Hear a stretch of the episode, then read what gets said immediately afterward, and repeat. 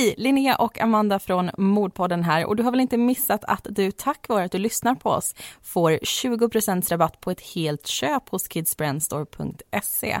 Det enda du behöver göra det är att fylla i rabattkoden Mordpodden. Ja, och glöm inte det, för 20 det gör ju faktiskt ganska stor skillnad. Speciellt om man handlar något men kanske lite dyrare som en jacka till exempel. Och jag behöver personligen ingen höstjacka men jag tycker ändå att det är ganska kul att titta på kläder även de jag inte behöver. Så häromdagen så gick jag in och kollade igenom Kids Brand Store jacksortiment just och jag fastnade för en från Didriksson. Framförallt färgen var det som fick mig att höja till. Den, ja, men den var sådär du vet lövorange och det bara skriker höstmys om den. Och det var som sagt ingen jacka för mig men jag tänkte att jag skulle tipsa min lillebror om den. Och Kids Brand Store, de har ju alltså det senaste modet för ungdomar. Så in och kika om du behöver uppdatera garderoben och glöm inte alltså den här rabattkoden Modpodden. Nu lyssnar vi på veckans avsnitt.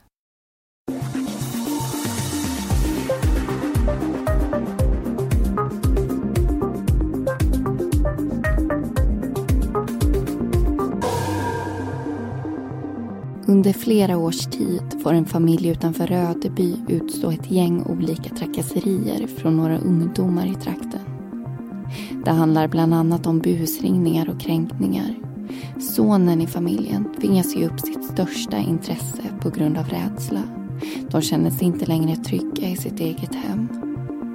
Det hela trappas upp men ingen hade nog kunnat förutspå vad som skulle hända 2007. Pappan i familjen, som fram tills dess varit ett offer, blir istället en gärningsman när han skjuter ihjäl en 15-åring. En 15-åring som aldrig tidigare varit med och trakasserat familjen.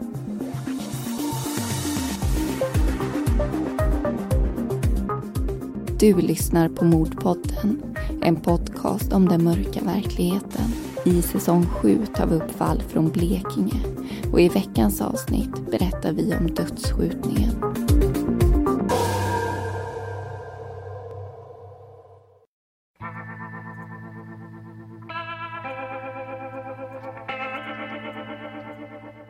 Hur långt får man egentligen gå för att skydda sin egen familj? Har man rätt att ta lagen i egna händer när samhället inte hör ens rop på hjälp? Är det försvarbart att skada ett barn för att skydda sitt eget? Personen som skadas och i det här fallet även dör är ju faktiskt barn till någon annan.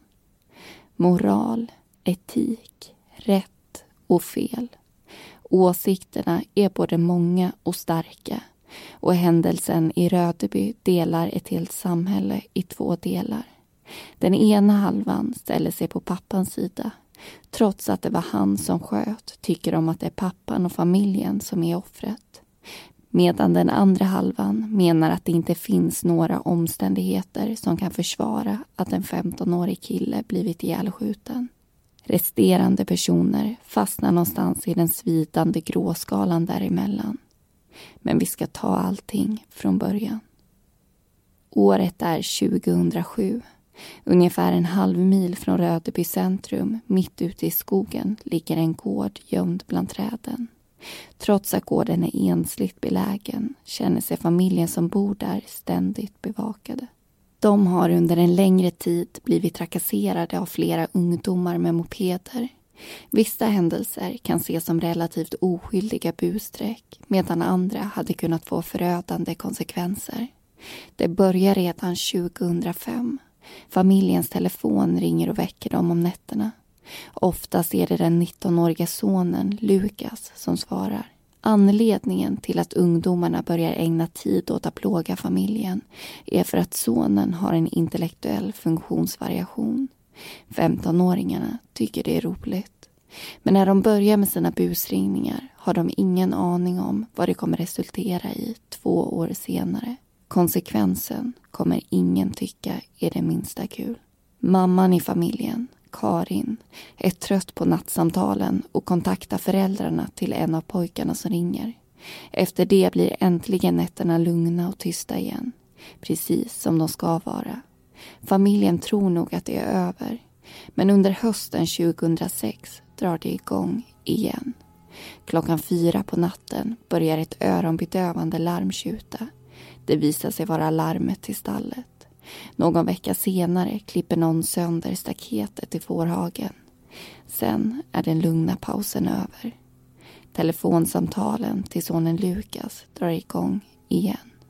Och inte nog med det.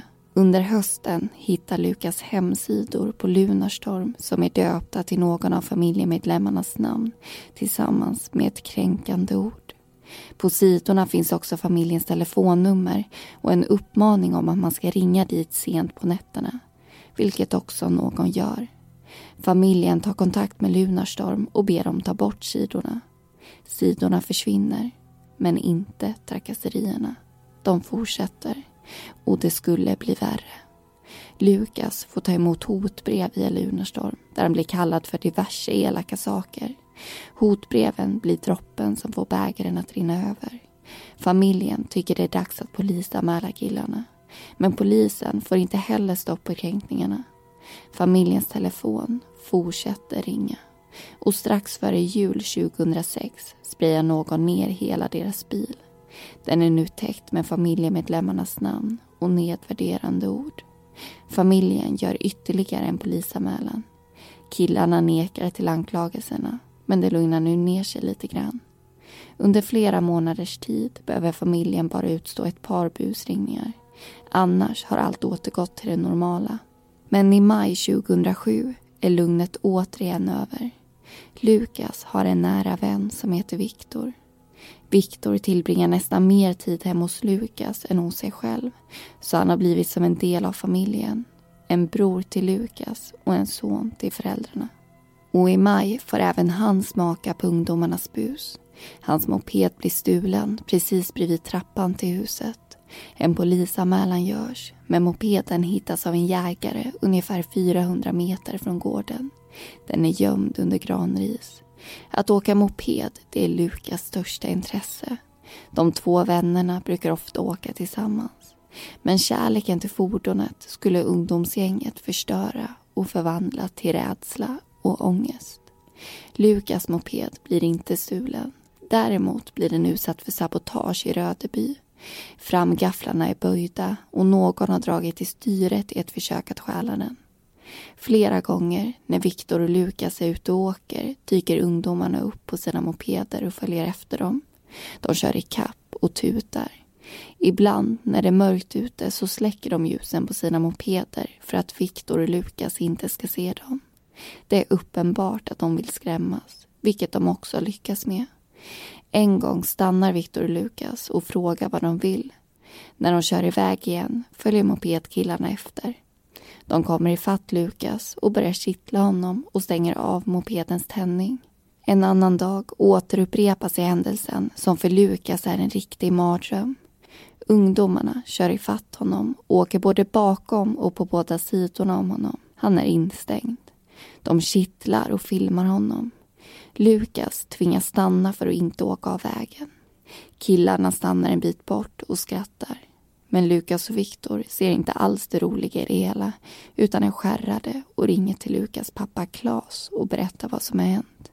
De båda vännerna bestämmer sig för att sluta köra moped och börjar åka bil istället.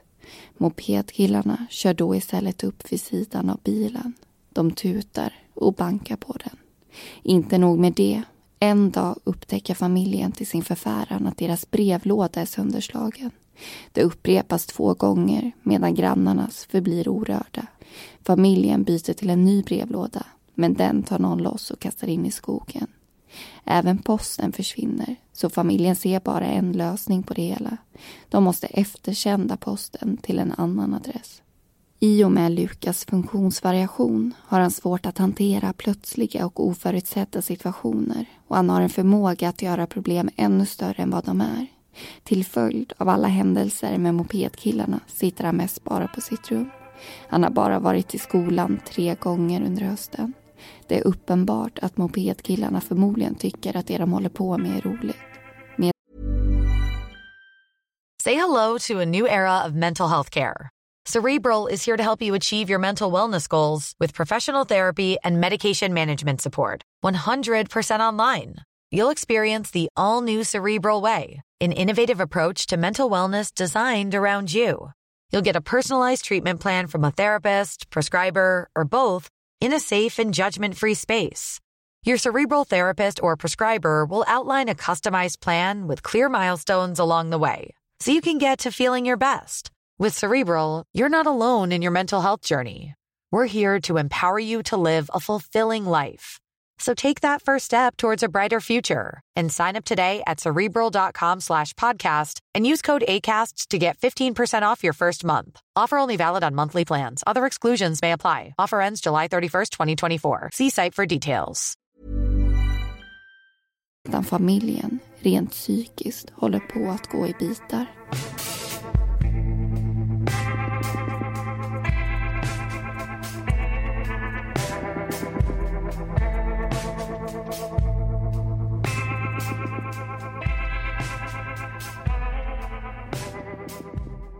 Där hörde vi första delen av dödsskjutningen. I studion sitter som vanligt jag, Linnea Bolin, tillsammans med Amanda Karlsson. Och det här är ett fall som väcker många tankar och mycket känslor, vilket också betyder att det finns väldigt mycket för oss att diskutera.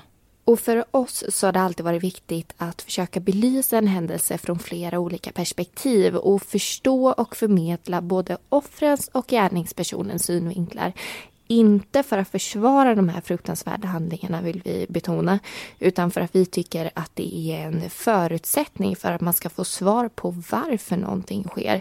Och någonting som är ganska tydligt i det här fallet, det är att familjen och pojkarna i det här mopedgänget ser väldigt olika på de här trakasserierna som familjen utsätts för. De här pojkarna de var ju i 15-16 års ålder när det här hände och i deras ögon så var det ju ett eh, busstreck som de sysslade med. Som som barn kan få för sig att göra ibland utan att riktigt tänka på konsekvenserna. Och pojkarna de tyckte att det var kul att retas med sonen i den här familjen. Eh, förmodligen för att de fick en reaktion av honom. Det är ju aldrig lika kul att reta någon som inte bryr sig. Men eh, familjen upplevde ju självklart inte det här på samma sätt. För för dem så var det ju inte bus utan det var mobbning och det var trakasserier trakasserier som gjorde dem riktigt rädda. De var till och med tvungna att ändra hela sin vardag på grund av de här händelserna som vi berättade om i den första berättelsedelen. Och det är ju det här som är det kluriga. För de flesta har ju kanske någon gång i sin barndom gjort någonting som man innerst inne vet är fel. Och det kan såklart handla om ganska oskyldiga grejer som att ja, men plinga på någon större och springa fnissande därifrån eller kanske tjuvsmaka en godisbit i affären. Men var går då egentligen gränsen för att det slutar vara ett sånt här oskyldigt bus till att det faktiskt blir allvarliga trakasserier och kränkningar? En av anledningarna till att jag personligen ser de här händelserna som allvarliga det är att det riktas mot en enskild familj. Det kanske hade varit annorlunda om det här gänget hade haft en grej att de busringde till lite olika personer varje gång, även att det såklart inte heller är okej. Men då hade jag nog sett det mer som bus kanske. Men här, här är det så uppenbart att de vill få just den här familjen att må riktigt dåligt och det lyckas de ju alltså med också. Sen får vi inte glömma att de här grabbarna de är i 15-årsåldern. Det är visserligen ingenting som urskuldar deras beteende men det betyder ju att saker som impulskontroll till exempel inte är fullt utvecklat ännu. Och jag kan mycket väl tänka mig att grupptryck också har haft en betydande roll i det här. Det skulle kunna vara så att någon av dem kommer på en idé som alla egentligen innerst inne tycker är över gränsen. Men samtidigt är det lite spännande och ingen vågar säga emot. Och så gör kanske en hel grupp någonting som de egentligen inte vill eller borde göra. Och vi vet ju inte hur gruppdynamiken såg ut i just det här fallet. Men jag kan tänka mig att just grupptryck var en stark faktor. Och har du lyssnat på P3-dokumentären om den här händelsen? Mm, det har jag gjort, men det är faktiskt ett par år sedan så jag kommer inte ihåg så jättemycket om den. Nej, för jag har gjort det och jag kommer ihåg det att Olle, som vi har valt att kalla den personen som har pekats ut som den mest drivande i de här trakasserierna, eh, att han säger i det här avsnittet att han upplevde att media målat upp en ganska orättvis bild av honom och de andra mopedkillarna. Han menar att det har låtit som att de var ett livsfarligt kriminellt gäng medan de i hans ögon då var ett gäng 15-åringar som inte visste bättre. Och idag så ångrar han det som han och de andra utsatte familjen för. Det säger han också i det avsnittet. Jag kan säga att jag förstår både medierna och jag förstår Olle. Eh, det är klart att man inte vill framstå som en ensidig och elak person, någonting som baseras på ett fåtal av de här sakerna som de här killarna faktiskt har gjort i sitt 15-åriga liv och som också kommer bli något som följer dem resten av livet. Men även om det här inte var ett farligt gäng som vissa medier då målade upp dem som, så utsatte de ju samtidigt den här familjen för saker som hade kunnat sluta riktigt, riktigt illa. Jag tänker till exempel på de gånger när de eh, kittlade Lukas när han satt på mopeden, eller när de slet upp bildörrarna i farten det hade faktiskt kunnat resultera i olyckor. Så det är viktigt att inte heller förminska det som den här familjen faktiskt blev utsatt för. Och flera av de här killarna har tyvärr hamnat i kriminella banor senare i livet. Det är SVT Nyheter Blekinge som har kartlagt det här. Olle, som vi då nämnde pekas ut som den drivande personen, har samlat på sig flera domar efter att det här hände. Han har bland annat dömts för misshandel, stöld, rattfylleri, olaga hot, skadegörelse och grovt vapenbrott. Så den här händelsen fick ju alltså inte alla de här killarna att tänka om och hamna på rätt bana i livet. Däremot så tog ju ansvariga myndigheter tag i sig själva och eh, gjorde speciella insatser för att förebygga fortsatta oroligheter och kriminalitet. Och det här skriver SVT Nyheter Blekinge också om. Socialtjänstens fältgrupp fick till exempel ett eget kontor på orten och där fick de här ungdomarna som hade varit på gården individanpassade insatser. Men det har alltså inte hjälpt fullt ut för alla. Nej, tyvärr inte får vi säga. Och det blev ju en ganska stor snackis efteråt om myndigheterna hade gjort tillräckligt eller inte för att få stopp på de här trakasserierna mot familjen. De hade ju trots allt gjort flera polisanmälningar. Men det här är ju en annan historia som vi inte ska gå in så djupt på. Utan vi ska alldeles strax fortsätta berättelsen. Men först vill vi informera om någonting som har med Mordpoddens framtid att göra. Ja, och det är ju för att veckorna de springer iväg och vi är redan halvvägs igenom den här säsongen. Men det kommer bli ett kort uppehåll mellan den här säsongen och nästa, så vi måste börja förbereda inför den säsongen redan nu och för att kunna göra det så måste vi veta vilket landskap vi ska ta upp härnäst. Och det tänkte vi låta er bestämma. På vår Facebook-sida så har vi gjort ett inlägg där vi har lämnat tre alternativ. Landskapen som ni har att välja mellan det är Östergötland, Gotland och Medelpad. Så gå in på Mordpoddens Facebook och rösta i inlägget. Och du röstar inte genom att skriva landskapet i kommentarsfältet utan genom att reagera med en symbol. Vilken symbol som hör till vilket landskap det är så skrivet i inlägget. Så gå in och kika där. Men eh, nu har det blivit dags att fortsätta med berättelsen och få reda på vad som egentligen hände den där hemska höstnatten 2007.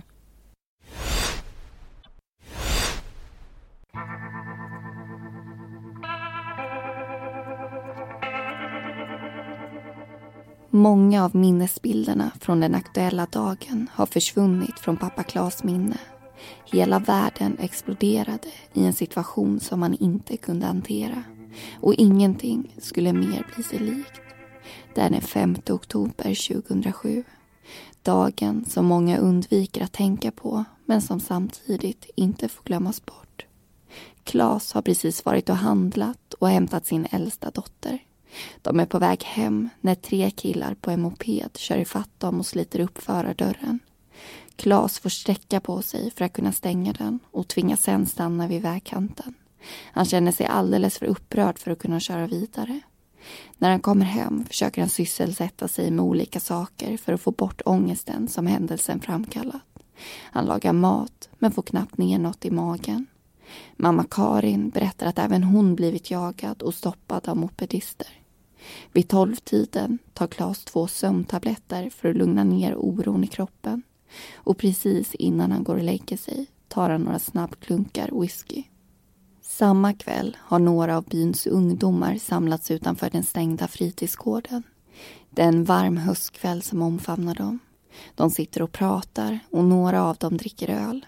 Plötsligt stannar en bil och en för dem okänd man i 25-årsåldern hoppar ut och går fram till Olle. 17-åringen som blivit utpekad som den drivande personen i trakasserierna. Den okände mannen skulle senare visa sig vara pojkvän till en av döttrarna i den utsatta familjen. Efter att ha hört talas om incidenterna med familjens bilar som hade kunnat sluta i svåra trafikolyckor har han nu fått nog. Mannen slår en ölburk i huvudet på Olle och skriker att de ska låta familjen vara i fred. Han hoppas att det ska sätta stopp för trakasserierna en gång för alla. Men istället blir det början på någonting ännu värre. Mannen som hade slagit Olle försvinner snabbt från platsen och lämnar ett gäng förvånade ungdomar bakom sig. De hann aldrig riktigt förstå vad det var som hände. Olle håller sig om huvudet och klagar på att det gör ont. Han är berusad. Head over to Hulu this March, where our new shows and movies will keep you streaming all month long. Catch the acclaimed movie All of Us Strangers, starring Paul Mescal and Andrew Scott. Stream the new Hulu original limited series We Were the Lucky Ones with Joey King and Logan Lerman. And don't forget about Grey's Anatomy. Every Grey's episode ever is now streaming on Hulu. So, what are you waiting for? Go stream something new on Hulu. Ryan Reynolds here from Mint Mobile. With the price of just about everything going up during inflation, we thought we'd bring our prices down. So to help us, we brought in a reverse auctioneer, which is apparently a thing. Mint Mobile unlimited premium wireless. Ready to get 30, 30, bit to get 30, bit to get 20, 20, 20, bit to get 20, 20, bit to get 15, 15, 15, 15 just 15 bucks a month. So, Give it a try at mintmobile.com/switch. slash $45 upfront for three months plus taxes and fees. Promo rate for new customers for limited time. Unlimited more than 40 gigabytes per month. Slows. Full terms at mintmobile.com. och förbannad och slänger iväg en ramsa svordomar. Han visste inte vem det var som hade slagit honom, men det skulle han ta reda på. Han säger till ungdomarna vid fritidsgården att det är dags att åka till familjens gård och få dem att berätta vem mannen med ölburken var. En av ungdomarna är Ville. Han är 15 år och har tidigare inte varit med och trakasserat familjen. Han vet inte ens vilka de är. Men efter att ha bevittnat ölincidenten bestämmer han sig för att följa med till gården och se vad som händer. De är sex ungdomar som åker dit, men bara fem av dem skulle komma hem igen. Killarna tar sig till gården på två mopeder. De åker alltså tre personer på varje. Olle säger att han vet en liten skogsväg där de kan lämna mopederna. Från skogsvägen är det ungefär 900 meter upp till gården. De vill inte att det ska höras att de kommer. Den slingrande vägen genom barrskogen är inte upplyst. De går i totalt mörker. För att se var de sätter fötterna tänder de lamporna på sina telefoner. Pojkarna pratar med små röster. Ingen skrattar. Det är tyst och konstig stämning. Gården kommer närmare och närmare. Inne i huset sitter Lukas och Viktor vid datorerna och pratar. Men de blir störda av telefonen som ringer. Lukas svarar. Vad som sägs i telefonen finns det olika meningar om. Enligt pojkarna i huset var det rena hot om att mopedgänget bland annat skulle komma dit och sätta en yxa i dörren. Olle å andra sidan erkänner att han ringde för att få svar på vem som kastat ölburken. Men han har inga minnen om några hot. Om han hade hotat dem hade det bara varit för att skrämmas. Och det lyckades han med.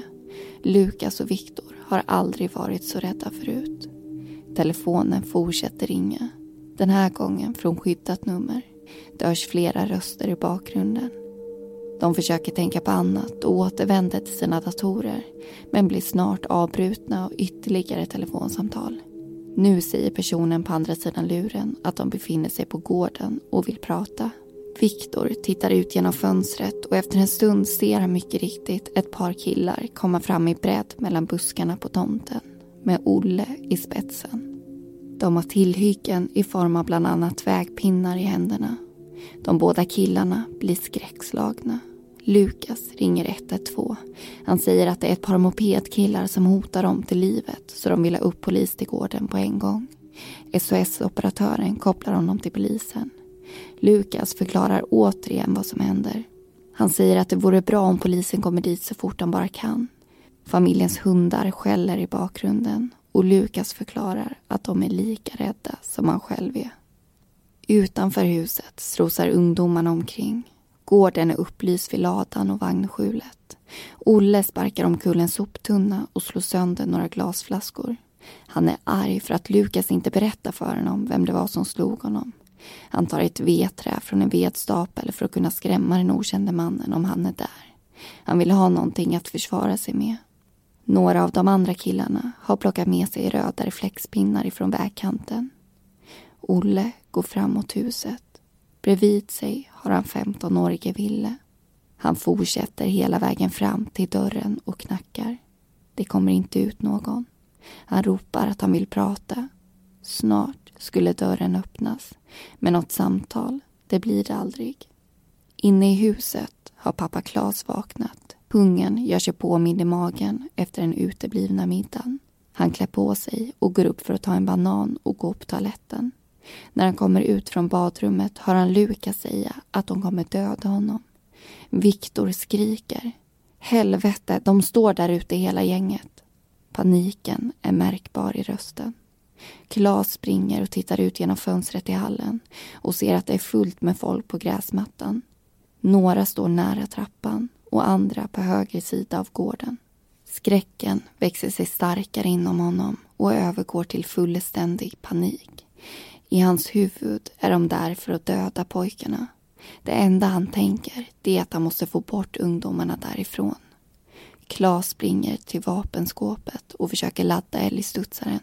Men hans skakiga händer gör det omöjligt för honom. Han slänger vapnet på sängen och tar fram hagelbössan och patronbältet istället. Sen springer han genom hallen.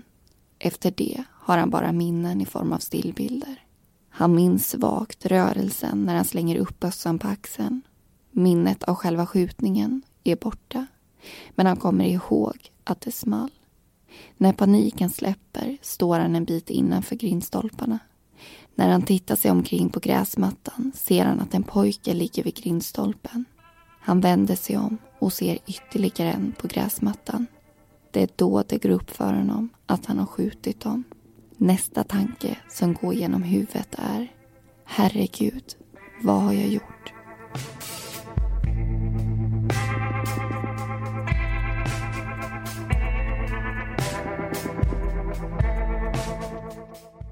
Du lyssnar på Mordpodden. I säsong 7 tar vi upp fall från Blekinge.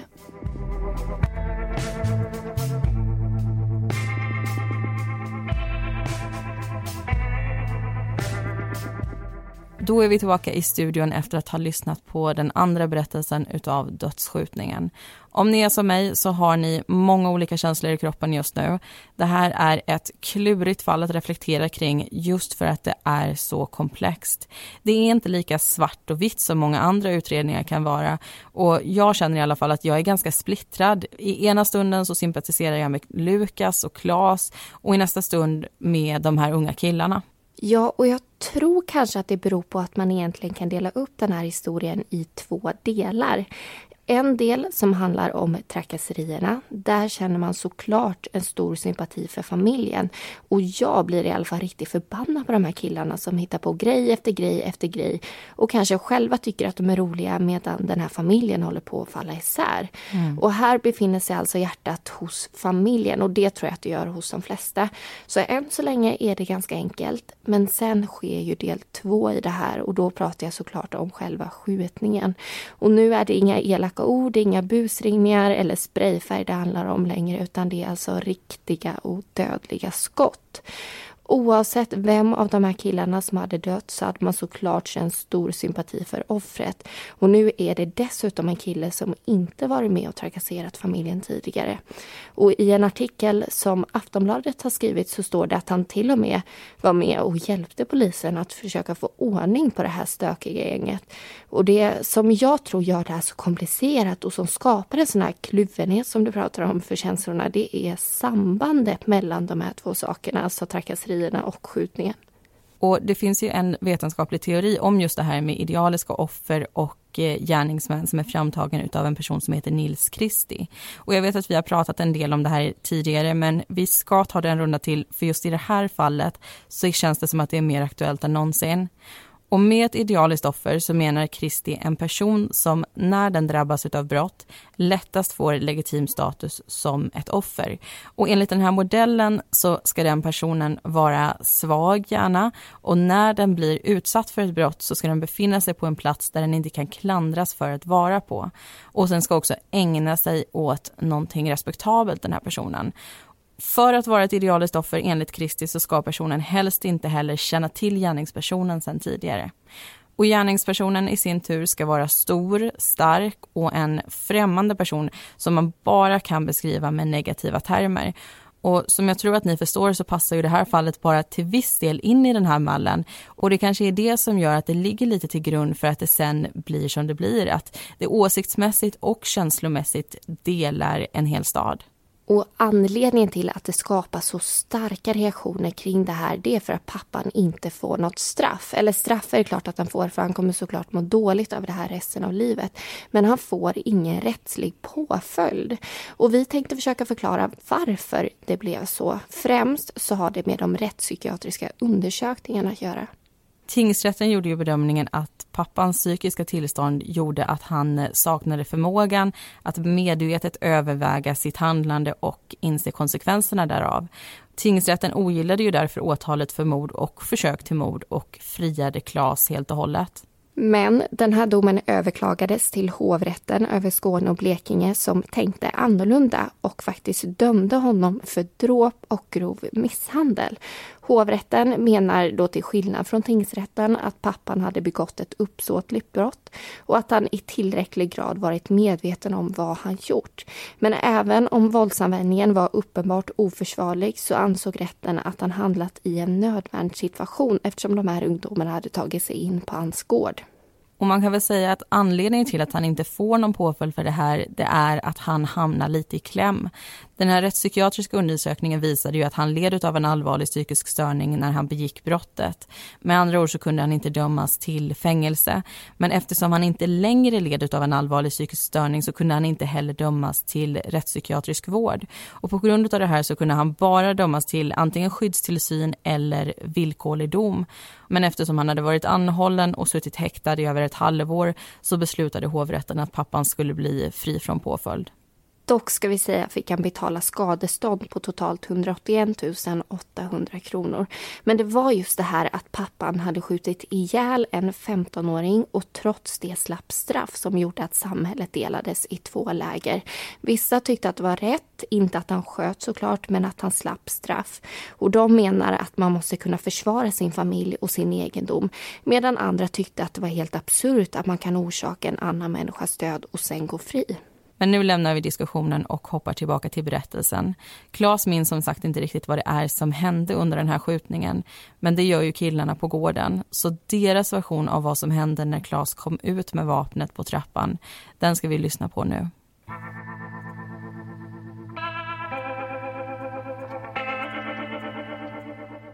Olle har knackat på dörren. Han och Ville står nu och väntar på att någon ska öppna. Det är en stressad Klas som kommer ut på trappan. I famnen har han ett gevär. Han frågar vad de gör där och Olle säger att de vill prata om händelsen utanför fritidsgården. Men geväret får honom att ändra sig. Han vänder sig om och börjar gå därifrån. Han hinner ungefär fyra meter när det smäller till och det första skottet träffar honom i ryggen. 17-åringen faller till marken. Vedträet glider ur hans grepp.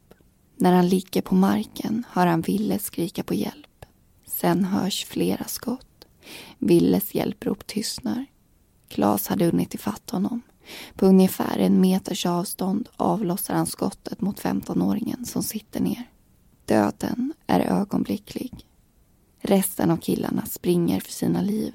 De trodde först inte att det var riktiga skott som smällde. Men när de såg Ville halta fram till grindstolparna där han la sig ner på marken och höll sig i benet förstod de att det var allvar. Samtidigt som de försvinner in i den mörka skogen hör de skotten fortsätta i bakgrunden. Benen rör sig, men de känner ingenting. Inte ens trötthet. De tänker först ta mopederna, men väljer att fortsätta springa istället. Varje gång det kommer en bil hoppar de ner och gömmer sig i dikeskanten. De har en känsla av att de har gjort någonting fel och att de inte får bli påkomna. Killarna ringer en kompis som kommer och hämtar dem med bil. Mumlandes försöker de förklara vad som hänt. Kompisen släpper av dem vid brandstationen i Rödeby.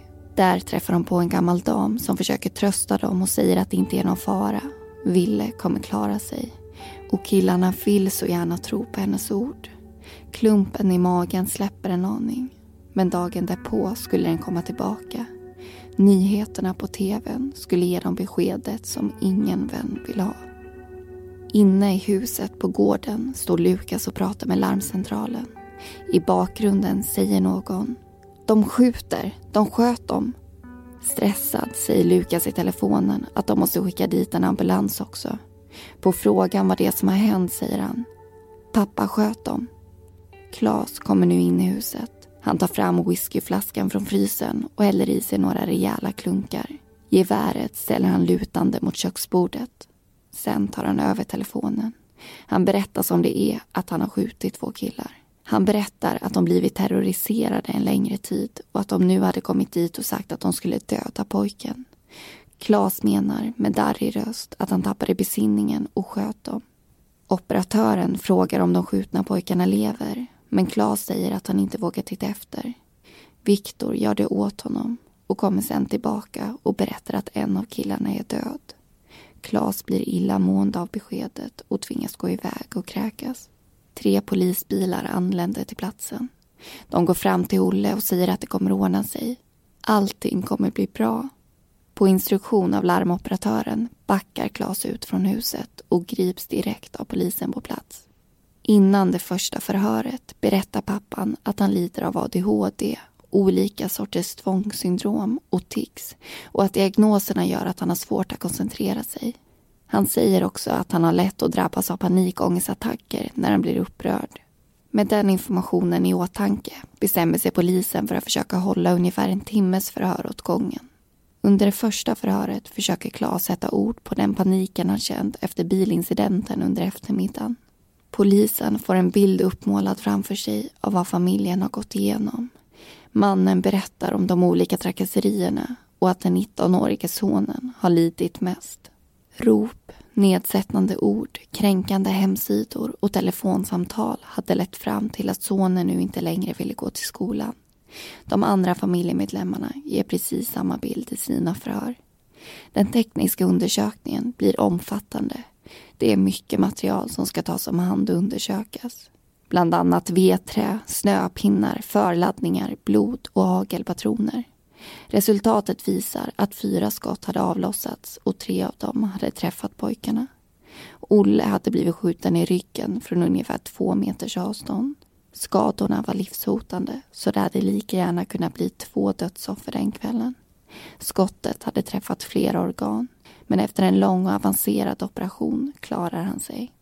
Parallellt med utredningen om skottlossningen på gården pågår en annan förundersökning. Killarna som åkte upp till gården misstänks nämligen för hemfridsbrott och olaga hot. De döms alla i tingsrätten för hemfridsbrott. Olle döms även för olaga hot, ofredande och rattfylleri. Systerns pojkvän som slagit till Olle utanför fritidsgården i Rödeby döms för misshandel. Rättegången för dödsskjutningen hålls i Rådhuset i Karlskrona. Mediebevakningen är enorm. Det blir en lång och krävande process. Att gå igenom vad som har hänt tar flera dagar och sen krävs det ytterligare ett par för att belysa resultatet av de rättspsykiatriska undersökningarna. På grund av Klas psykiska tillstånd frias han i tingsrätten. Men domen överklagas till hovrätten där han döms för dråp och grov misshandel. Trots brottsrubriceringarna får han aldrig någon påföljd. Däremot får han betala skadestånd på totalt 181 800 kronor. Ungefär 350 personer kommer till Willes begravning för att hylla hans minne.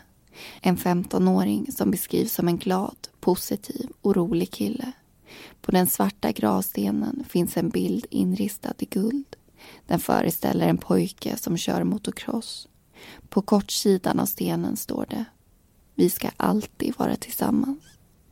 Oavsett vilken sida du står på, om du tycker att det var rätt eller inte att Klas slapp straff, kan vi nog vara överens om en sak. Det som hände borde aldrig ha hänt och kommer förhoppningsvis aldrig hända igen. Ville borde ha levt idag och njutit av framtiden som aldrig blev av.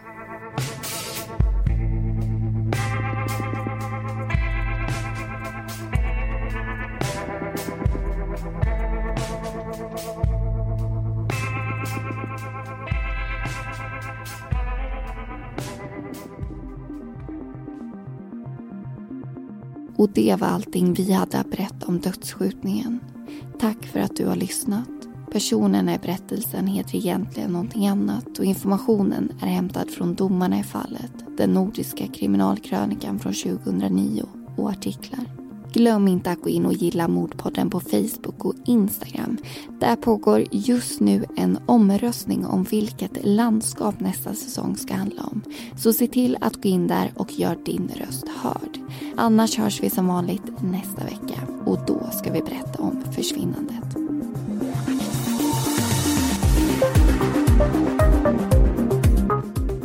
Du har lyssnat på Mordpodden. Vi som har producerat den heter Amanda Karlsson och Linnea Bolin. Bakgrundsmusiken var bland annat Soaring av Kevin MacLeod och Deep Space av Audionautics.